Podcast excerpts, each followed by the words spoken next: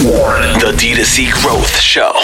All right, welcome back to the D2C Growth Show, where each episode we interview founders and marketers from the most exciting brands in the world. Today on the podcast, we have Christy Knowles.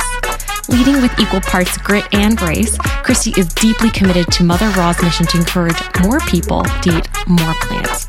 Rooted in over 25 years of experience with big companies, she's steering Mother Raw into over 5,000 stores across North America while learning what it's like to be small and scrappy.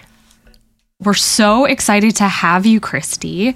So, to, to start us off, I was wondering if, if you could just introduce yourself a little bit to our audience and what's the mission that you're building with Mother Raw?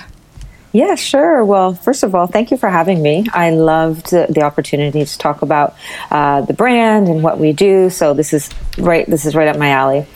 Um, in terms of uh, myself, um, I um, have about 30 years, oh my goodness, of uh, sort of classical CPG, consumer packaged goods, uh, marketing and sales and strategy experience. And um, and as well alcohol beverage. So my last role was uh, in, in, alcohol beverage, and I, I, was responsible for innovation amongst other things. And um, in 2018, I made a really big switch in my career, and uh, I started with a very small um, but scrappy uh, company uh, that is called Reunion Foods. But the brand that we have under Reunion Foods is Mother Raw. So I can't wait to get into the story about how we, uh, the birth, let's say, of Mother Raw. Awesome. And like, what? Why make that switch? I guess from like big CPG because they're so different. Mm. Why make that switch? for, I guess from working in like the, the CPG world to like more of a scrappier brand. Like, was it? Um, just kind of a change in scenery? Was it just you just needed a different challenge? Like, what was I guess like the inspiration behind that change? Yeah, sure. It was a sort of a confluence of a lot of different factors. But mm-hmm. at the end of the day, I really wanted to have an opportunity, you know, to have a direct and immediate impact on mm-hmm. the business. And when I say that, I mean in the context of a large company, it's just by nature of the organizations. There's a lot of complexity. There's a lot of uh, people who need to weigh in on decisions, mm-hmm. and things just take slower and longer. And I'm a person who has, you know, lacks a little bit of patience, and um, and and really wanted to be in a, in a kind of in a place where I could you know help an organization move faster take mm-hmm. smart risks at a more rapid rate um, listen, there's awesome things about both bigger organizations and smaller organizations.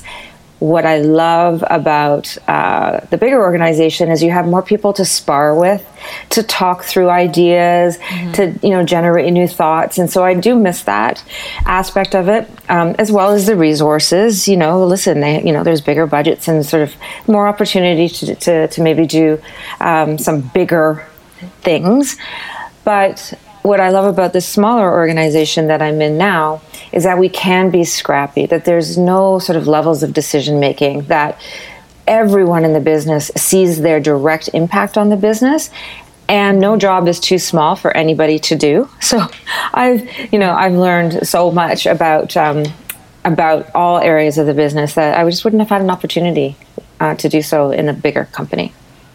Yeah, and then what were some of those? I guess like key skill because you mentioned you worked in innovation, so there's a lot of creativity behind that, um, especially when working for a bigger brand. But like, what were some of those key skills that you had um, working in like the CPG space that you're able to bring over um, to work on scrappier brands? So, you know, a lot. Like I, I have, I'm, I'm fortunate that I have a big treasure chest of experiences from my my um, my CPG years. So you mentioned innovation. Well, innovation has many stages from the front end concept creation, ideation, all the fun part, and then it also has all of the complexity of the commercialization phases.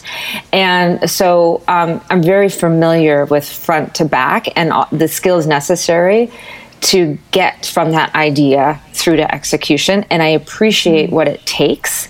So I don't set you know false expectations oh we can do this in a month well i know that there's regulatory involved and i know that you know there's new ingredients that need to be ordered so um, you know innovation is, is is one place where i've definitely been able to kind of leverage that experience.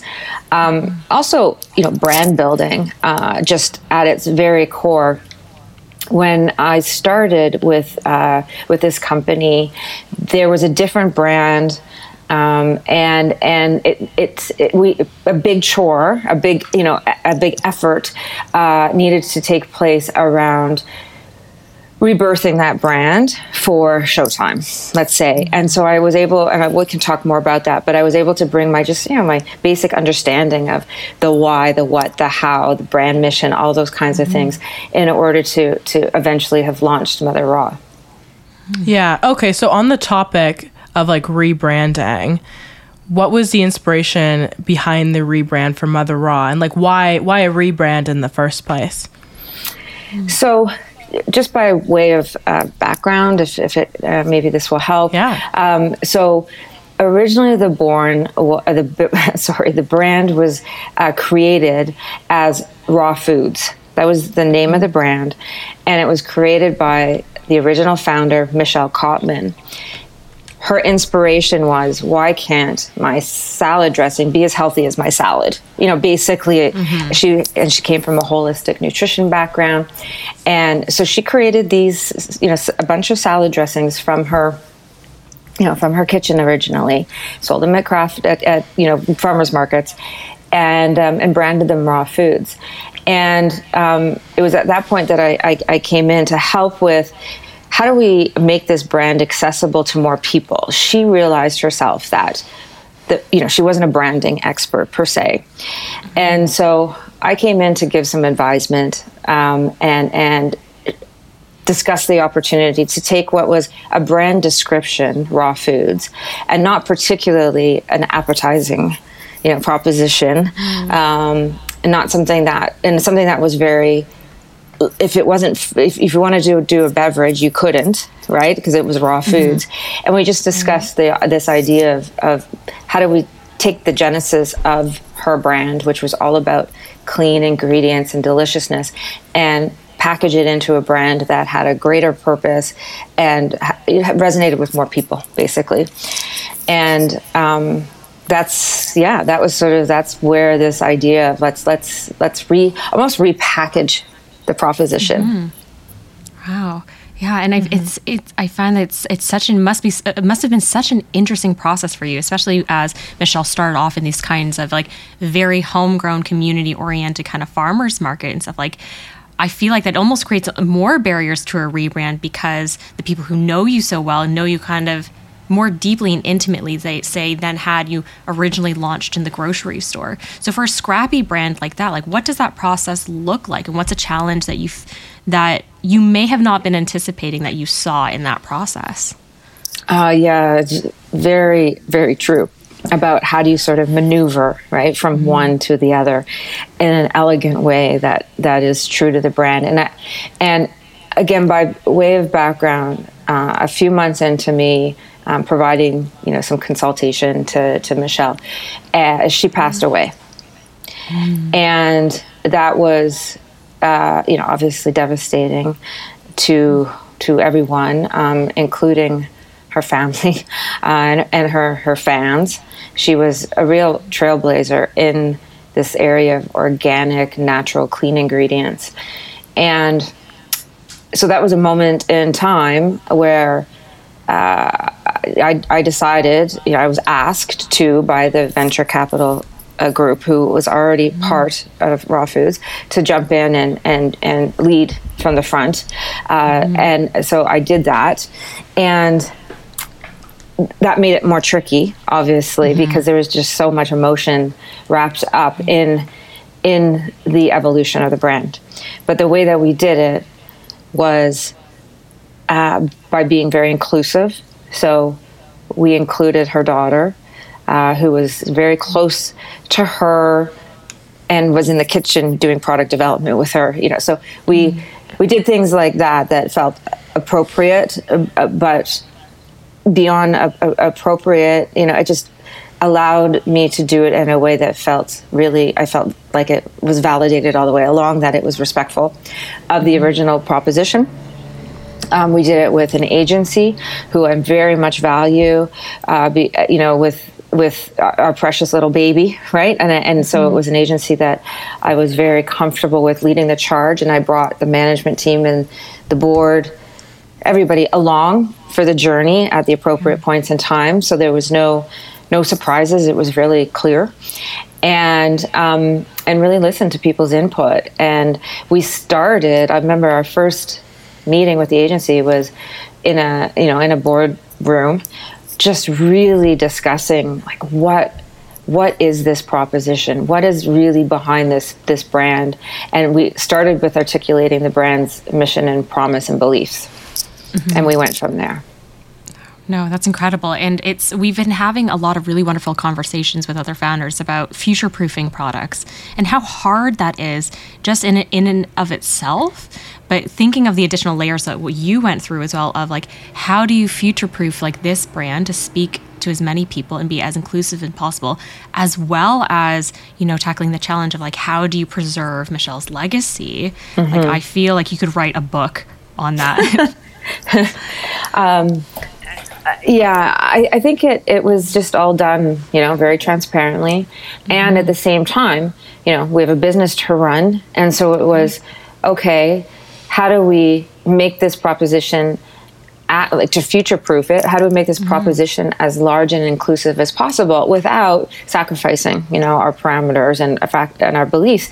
And that's why we started with we didn't start with the brand name mother raw. We didn't start with the products. We started again with the mission and the values and the beliefs. And out of that came a really uh, you know one one of the the values of our brand is keeping it real Mm. and that links to raw it, le- links to the product proposition of minimally processed but it also links to how we approach our communication. So mm. as opposed to saying we are a vegan brand only for vegans mm. or you know we're an allergen friendly brand only for allergen friendly people we said we're not going to we're not going to put ourselves in a box or or more importantly our consumers in a box and tell them what they should do. And you know uh, we're going to say hey uh, uh, we're going to keep it real. We're plant-based. We're organic. We're all these good things. So you don't have to worry about it. Anybody can enjoy us. We would love if you if you you know if you considered a plant-based diet. And if you don't this is still a really great option. Yeah. and so that was part of the future proofing was moving away from hard hitting language around using vegan as the example to plant based. Like that was an initial shift we made very early on because more people can wrap their arms around the idea of eating more plants. Fewer people can wrap their arms around veganism. And I'd rather people take small steps than no steps at all. So, um, you know, but that value of keeping it real and the value around um, independence is another value of ours where we don't want to follow fads and trends.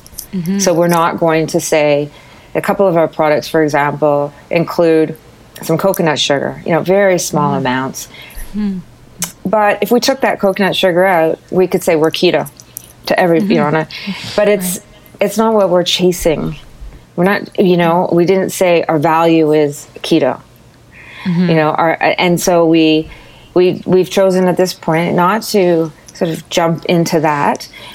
We have offerings that are keto, but we're not going to mm-hmm. sacrifice our independent thought around taste prevails.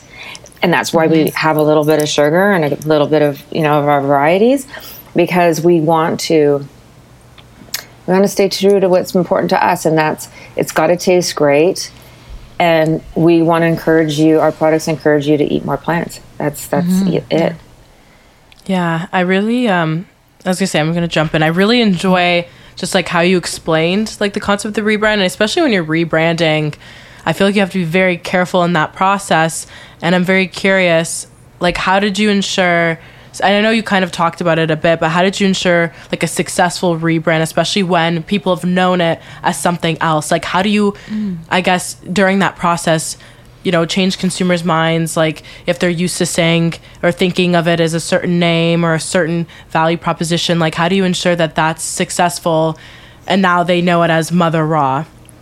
Yeah uh, so we you know manage that transition very uh, actively uh, and uh, you know to, to it didn't we just didn't turn off one and turn on the other for example mm. well we sort of did on instagram because that's the only option we had but yeah but um, first of all the community of very vocal loyal fans um, we it was very toronto based and and and so we leveraged Michelle's community that we knew and that her daughter knew and uh, and and had open conversations with sort of the, the most vocal highest influencing group amongst them to say hey we know you worked with Michelle on this or we know that you you know you you love Michelle and what she was doing. This is what's happening. And we were we had stakeholder lists of people who we wanted to reach out to and not surprise. Um, the other way that we did it was we told Michelle's story, right? We, we you know, obviously respecting uh, her family, but this was Michelle's, uh, this was Michelle's vision. You know, what her, her, what she wanted most was to have her, her products and this proposition more widely available. And this is why we're doing this. And most, we, we didn't get one negative comment most, you know, any feedback that we heard about the rebrand itself was super positive. We made the other thing that we did was we adjusted the recipe. So I brought in a professional product developer who was uh, able to work with these, you know, super clean, fussy ingredients. Like it's a lot easier to cover up things with highly processed ingredients. So I brought somebody in who um, who could could take the product and and and and make it again just more yummy for more people basically. And i was worried about that too. You know you're used to the japanese dressing the way it mm-hmm. was. Uh, again though we were so like we were very confident that it was a step improvement. And we did friends and family panels that involved fans of hers. Mm-hmm. and you know so again very kind of inclusive. And because it wasn't it was clearly an evolution yeah. of the proposition. It wasn't. It, it was not. There was nothing shocking about it in terms of wait a minute now everything doesn't contain extra virgin olive oil it contains soy oil or soybean oil or oh my gosh like these don't use the unfiltered apple cider vinegar they just use distilled vinegar there wasn't any of that so i think mm-hmm. I think it was just staying true as true to the proposition and recognizing the stakeholder like stakeholder engagement was and that's a, that's something I learned a lot about in big companies was you know you actually have a stakeholder engagement strategy for you know various mm-hmm. initiatives because there's so many stakeholders where in this case it didn't wasn't overwhelming because there wasn't it, it, was it just wasn't that overwhelming because I sort of knew how to maneuver through that to some you know to some degree and um, and it, it worked in this case. Hmm. Yeah, I love your your company values of like keeping it real and not sacrificing the quality in in your mission of your brand for trends and stuff that just might make you slightly higher on the shelf for a season or two because it, it makes me think back to a conversation we had with another guest, uh, Sam Levinson, where her one of her core missions and stuff with her brand Dom was like kind of reinventing people's uh, relationships with routine and what okay. I love about Mother Raw is that when you are so inclusive in the way that you rebrand and that you look back at your product development and launch other other products and stuff like it's that inclusivity helps consumers like myself adopt you into my routine because I think one of the most heartbreaking experiences for a consumer that's finally, you know, stepping out of like the very very ingrained kind of like food systems that we were brought up with is that you finally find this product and stuff that allows you to be empowered into a healthier community in a better routine and because the the corners that were cut and like the when when companies you know chase those trends and it's not sustainable and it mm-hmm. can quickly fall out of my own lap and stuff not going back to the grocery store and not being able to find them and being really lost then in my routine you know like that's i find you know, it's a, it's a worst case worst case scenario especially as we're trying to break out of you know maybe like unhealthy kind of like food relationships trying to find products like yours And I love that you said that because one of the things, a- another value of the brand, there's there's there's four of them. Of course, I'm gapping right now on the fourth, like the actual word, but the third is uh, playful. And what we say is, we take our product very seriously, right? Mm-hmm. Like it's organic, certified organic. It's non-GMO. Mm. GMO, non-GMO certified. It's kosher, mm. certified. It's right. So mm-hmm. everything is done really seriously. S but the way we present ourselves, like we do mm-hmm. all that, so you can be playful with it. So we can give you recipes and tips, and you can enjoy it without worrying because there's so much of this. Sure, it's organic, kind of you know, converse. Oh, sure, it's clean. Ours, you uh, you know, listen. If you can't pronounce or you've never seen the ingredient before, um, or it wouldn't be, it doesn't have a place in your kitchen cabinet. It would never be in our product ever. And so, um, it's it's it's the the reason that we can kind of have that playful vibe as a brand is because we like we take the product so seriously, so you don't have to. love that. Yeah, and so kind of speaking of play, I think that works perfectly into our little pivot here. Um, you and I finally got to meet at what is realistically kind of called in this industry as like the Super Bowl of like natural foods conferences at uh, Expo West. And I was reading back, uh, I was reading an, a Forbes article about this, like after the show, because I feel like it took me a while to really kind of understand. It's like, what did I just experience? right? They said, you know, in the 40 years of the show, this is one of like the the largest ones, 60,000 people flying in, you know, over 3,000 brands, brands coming in spending anywhere from 15 to $90,000 like USD to just bring their brand to the show. It was like it was like enter every every arena was like walking into a carnival. I'm, I'm curious and stuff like has a as you know like as a business servant and stuff like i have one perspective but as like a business owner like yourself with a brand like what was that experience like for you and like what is the goal for a team like yours when you go to a show like that So you're right. Expo West is one of a kind, and it is it's like uh, food porn. Like oh my goodness, right? It's and it's not just Yeah. food; it's beauty, it's everything. Um, so it's a great question, and this is very going to be an answer that's very specific to my business. Um, so the goal for Expo West, the reason that we were there, was from a media influencer uh, perspective, more so than anything else. You have media coverage there. You know, you have influencers who are walking the floor.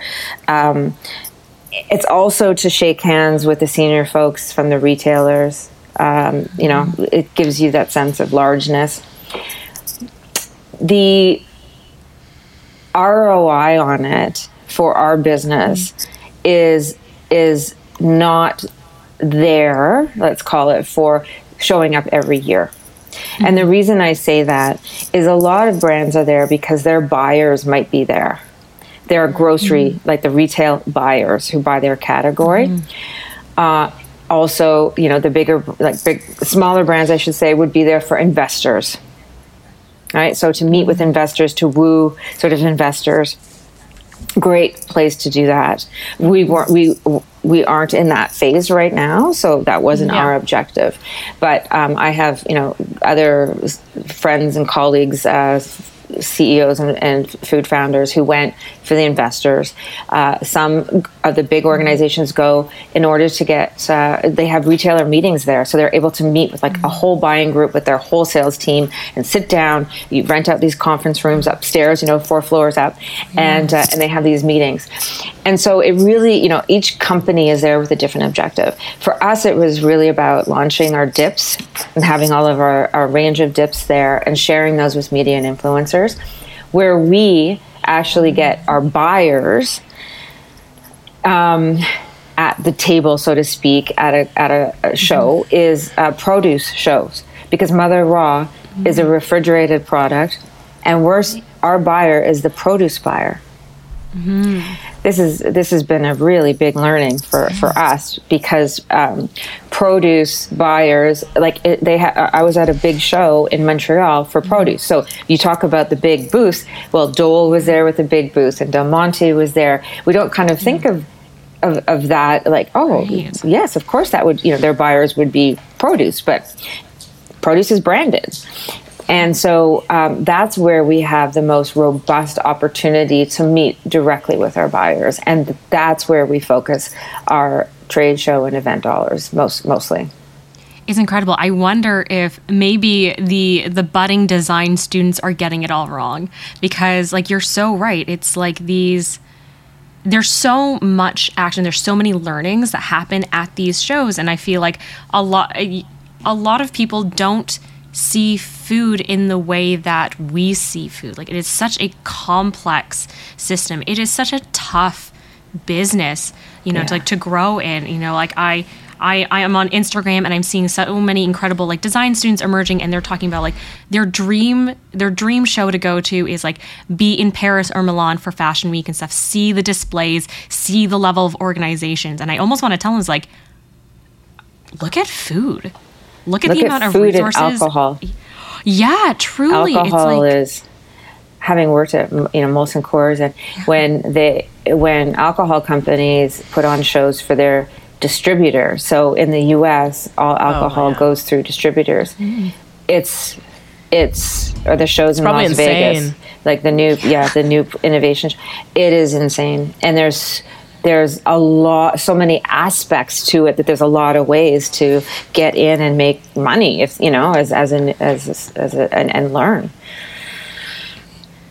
Yeah, and I'm curious to, to get your perspective on this because I feel like with you, with 30 years, you know, like in this industry, it feels like it sounds like you went from having all this rich experience as a Goliath and transitioning when you went over to Mother Raw stuff of becoming the David.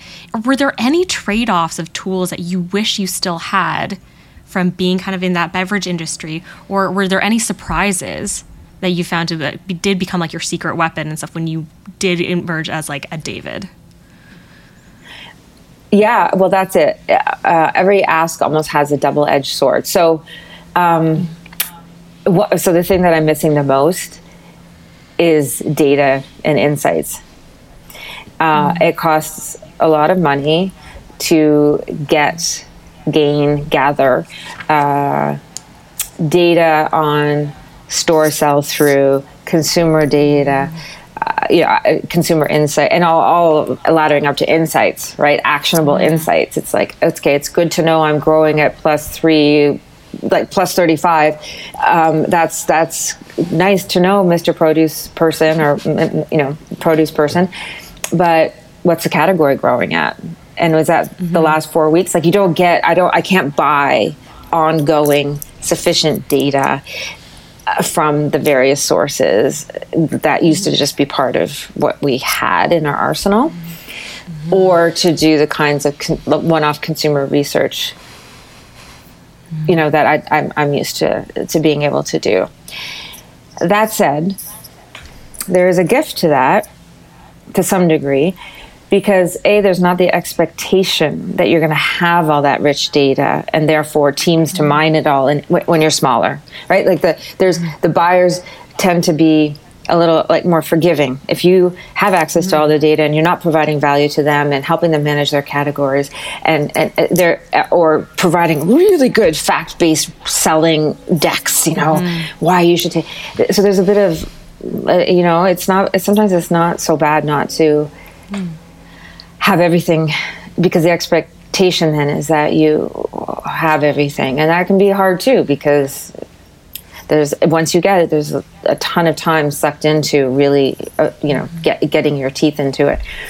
So that's the one thing though like how are you doing in the last three months? Well i know how i'm doing at xyz but i don't know how my category is doing. And I don't know how I'm doing at the other accounts because we're only looking at shipment data, which is very bouncy and noisy. So it's not a very satisfactory response, right? To like, how are you doing? Well, I think we're doing okay because you know we find our way to figure it out. But data is the, the big one, and then the other one I already mentioned is is is is not money. Well, everything sort of comes down to money driven, but it's not the dollars per se. It's just the access to more minds. You know, mm-hmm. um, I, I miss like I, in my last role, I had an innovation team. I had a strategy team. I had an insights team. I had the marketing team. You know, and it was just always some some place that you could go and spar and hear hear other people's you know get other people's point of view but i find that i, I spend you know some time alone to go okay what should i do hmm. talking to myself especially during covid um, and so i've had to find other ways to access that type of you know that that type of network yeah in terms of just branching off from that um, we're talking about like data and I guess just like success in terms of like sales from products. Is there like a certain channel, whether it's like retail or e-commerce, that is more of like a focus for the brand or that drives more success? Because um, every brand's different. Like we talked to some founders, they're so super focused on retail. Another founder is more focused on the e-commerce space. So curious how that I guess breakdown works for your brand. So by nature of our brand being refrigerated and in 100% recyclable glass packaging. Uh, e-commerce is very tricky. So we do have our own Shopify sites. We are connected to other online, you know, shopping forums, but the reality is, you know, 95% of our business remains in retail, and mm-hmm. um, and that's where our focus is. Okay. Is there like a world where you'll try to focus more on like the e-commerce space or just kind of primarily building out the retail environment? Uh, I I would love to have more opportunity to to be online. Uh, until the economics work both for us and the consumer, it's pretty tricky. And uh, an obvious solution would be well, you know take your dressings and dips to shelf stable in a plastic container.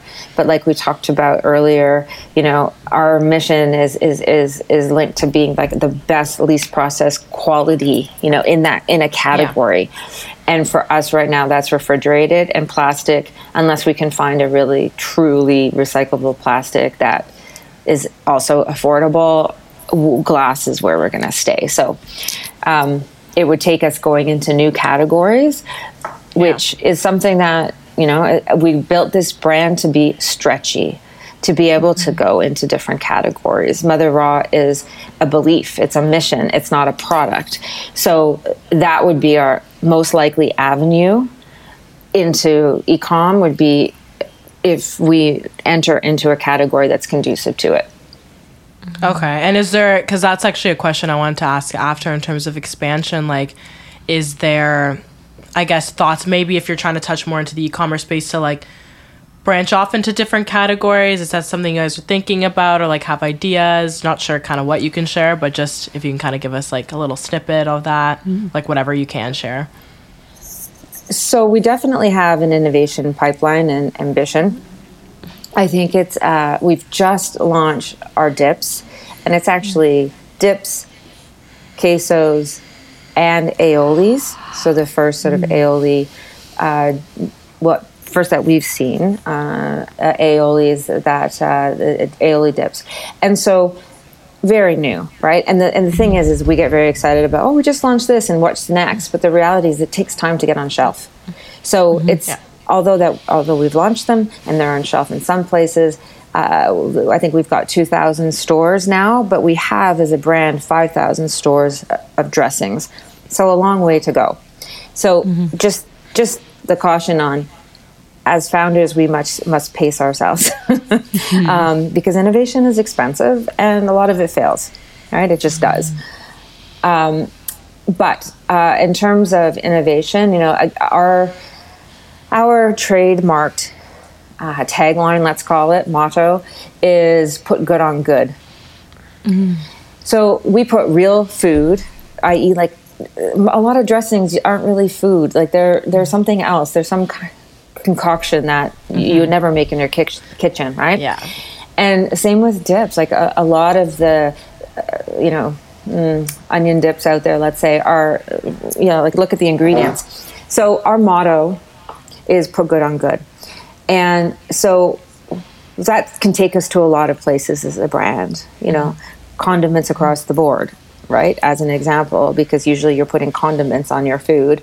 Um, mm-hmm. It could be, you know, sauces. Um, it could be all kinds of, you know, all kinds of things. So mm-hmm. um, we're we're absolutely we're very fortunate um, that we self manufacture. So we have our own facility, our own mm-hmm. awesome uh, production team who. Uh, we've maintained 100% service levels through COVID uh, on time and in full because of this team.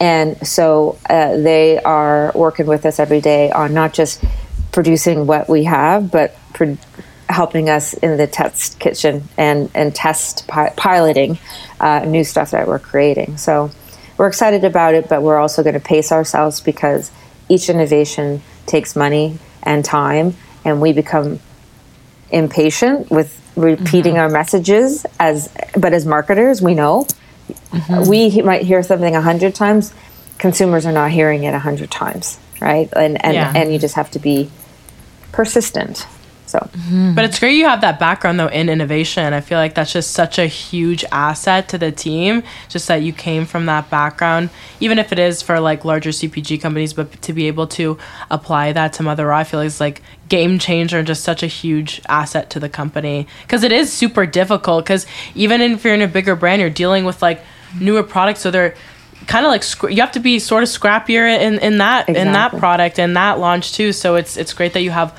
all of this knowledge um, to apply to like this space as well. We uh, during COVID is when we developed all these new dips, and I think there's eight or nine of them. Mm-hmm. And we went really fast, like really fast. Mm-hmm. But every single one of them we put through sensory testing, like control location testing, it's called, and and basically it's people who don't know what your brand is and they're tasting your product as a French onion dip or as a mm-hmm. spinach dip, but they don't know anything about the brand. Yeah. Because we are like that's the highest bar, right? Instead of saying this is an organic plant based product, it's like no, this is an onion dip. What do you think? And then you compare it to all the other dips yeah. that have ever been yeah. tested. So we just and, and I think it's the background that I have, and then our product developer also has a lot of history in product development from years um, in the cereal business uh, doing product development. Mm-hmm. But you know, we're able to just turn things and know. I know that the highest bar is going to be that control location test. So let's spend our money there and get there as fast as possible with things that we think are good, right? But who knows? Mm-hmm. Who knows? Yeah. Might not be good at all. Um, because uh, you know we're obviously a little uh, sub- subjective, I guess. mm. Yeah, and I think that really does speak though to the the strength and in, and the wealth of knowledge of your team because I know you, as you were sharing like you do kind of crave and stuff like being back in those arenas where you get to kind of meld incredible minds together but clearly like at this pace that you guys are going at and stuff to to bring forth inv- innovation even when is expensive during COVID, I think it really does speak to like the quality and the sophistication and stuff. Like, how do you tackle like of the very challenging piece that is like educating your customers on the products and and the benefits of like non-GMO, organic, and plant-based because like there is so much misinformation out there and it is incredibly hard to steer through like the the storm that is the inner like the internet kind of cyber dietitian so like as the captain of this type of ship how do you steer your customers through through those kind of rough waters so, yeah, I would say so. First of all, it, it's so important to, to, to realize that taste is still the people need to know it's going to taste great. It's going to be mm-hmm. craveable. So that still has to be our number one message. Otherwise, we lose everybody. So we really do try to focus on like it's craveable and mm-hmm. organic and clean and and we take a position of we're not authorities like we're not mm-hmm. the authority on uh, from like uh, dietitians can be an authority mm-hmm. Uh, mm-hmm. on on on how to best get your nutrients. Um, organic, there's so much awesome literature out there by you know just the organic um, uh, associations, for example, that we're mm-hmm. part of. Mm-hmm. So we pull we pull our educational components from from science from those bodies that we trust, but we mm-hmm. also don't again like pretend that we're like the authority because we can't be the authority in everything. So our focus with consumers is really we focus on it's delicious and it's made with ingredients you can pronounce. It's mm-hmm. it's like why do you need titanium dioxide, dioxide? Like do you need it in your kitchen? No, neither do we. Mm-hmm. It- mm-hmm. that type of language. So it's it's and not tackling every component because we just can't. We're just trying to, you know. So again, like keeping it real. We taste really good. We do it with really clean and natural ingredients, and we don't believe in cutting corners. And and that's what we you know we try to express, and I think we do a good job. And I think we're always trying to improve the type of you know the our communication to be clear in that in that way.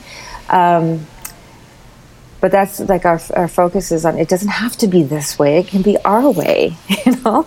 Your way as consumers. You don't make you don't make food with those ingredients.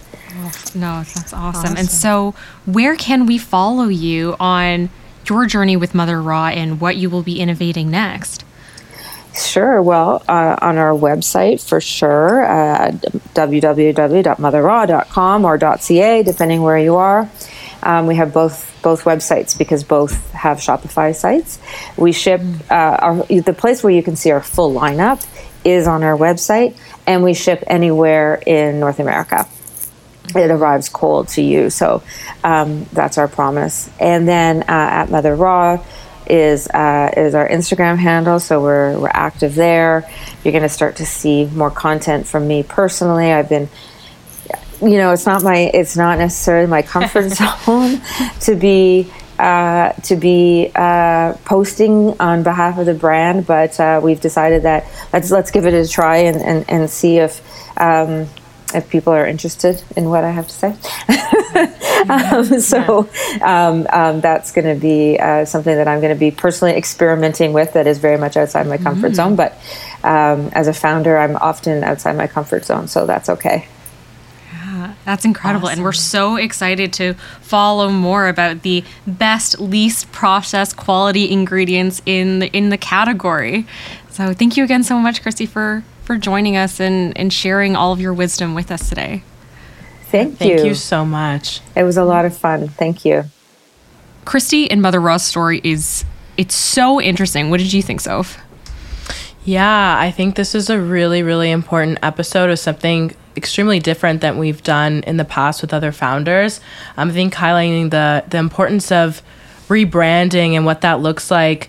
Um, something like a rebrand, you have to be super careful on because, and I think Christy did a great job at explaining this, and obviously Mother Raw did a great job at at really exemplifying this in their own rebrand. But making sure that when you're rebranding, you know, not disrespecting your core audience who helped build that previous brand before. So making sure that, you know, Christy mentioned that she involved a lot of her, I guess, original community and growing community in that process of being able to rebrand and, and getting their thoughts and like, you know, really listening to their opinions and, and being super careful with every step along the way. And then also being able to attract new communities as well, new audiences by being super inclusive and and rather than having you know she was saying more of like a limiting name but expanding it so that it can also attract different communities as well. So i think they did a really great job at like bridging i guess those synergies of making sure your community original community is happy and excited and eager about a rebrand while also being able to you know keep the brand super inclusive and putting it on a really I guess like successful path so that they can attract a like a growing community and different kinds of people. So that's something that to me really stuck out that I did really appreciate that she mentioned. How about you? Mm-hmm. Mm-hmm. Yeah, like on that note, it's I really haven't heard of a lot of other stories that have like Christy and Mother Raw's where the team in the community suffered such a deep loss. Mm-hmm. And then there was the decisions of like, well, where do we go from here? Because I think like you're totally Yeah. right in sense like it is an incredibly delicate situation. They did do it really, really well because I think the the other risk factor and stuff when we think of the rebrand is like it's not just the loss of the community. It's like how much more pain could actually happen in those growing pains like over the years say that they were building stronger and they were continuously in like uh, innovating but you know it's when you're innovating away from that core mission and stuff like there also opens you up to that opportunity of your your community or your team kind of re-experiencing the loss and those growing pains like all over again like it's in in the game of innovation and stuff and empowering communities and stuff like that's not a game really you really want to play especially when you have a playful brand like this and stuff that does want to simplify people's lives not make it harder mm-hmm. so i think the other thing that would like really stuck out to me from our conversation with Christy was really that that transition and mm-hmm. stuff of her kind of reverse David and Goliath story and stuff of you know really missing like those really big tools and insights and stuff because I think time and time again and as we speak to other founders it's the beauty of innovating in like uh, in e-commerce and stuff or creating brands from scratch in this day and age is because you have so much data and insights but being a scrappy brand and like rebranding and you're letting go of a lot of like the old previous kind of supports that you had, you know, like you do lose out on those things. That being said, I really loved her point about it being a gift in many ways because innovation is so expensive and when buyers are more forgiving and there is more leeway to to innovate you know like it's as an entrepreneur it's incredibly encouraging to know that you have a little bit more of uh, length on your lead before say a big VC and stuff or, or, or, your other stakeholders would like really win back when you're when you're essentially strapped to it to the cage of what data is right so like yeah. I'm, I'm excited to see how far that they can push that and how mm-hmm. far they can, can push the category in innovating before say one of these big consumer brands like come in and stuff and try to replicate what they're doing. But it, it does kind of make me question a bit more when I see a lot of the bigger brands when they innovate, knowing how how dependent they are on data it makes me wonder look, well then how many corners were cut mm-hmm. or how mm-hmm. many decisions were made in order to get to that new product because they yeah. are they are held to a very different standard mm-hmm. yeah no that's a good point and um, yeah, I mean, that's a wrap for this episode. Thank you guys so much for listening and staying tuned and and supporting us every other week when we drop episodes. So, you know, stay tuned for next time. You know where to find us. It's at hashtag paid on Instagram, on Twitter you know, reach out to us, message us if you have ideas on who you want to bring on, or if you just have feedback, or if you just want to say hi. So, um, yeah, thank you guys so much. We appreciate all the support, and we can't wait to see you guys next time when we interview someone else. So, stay tuned. Bye, guys.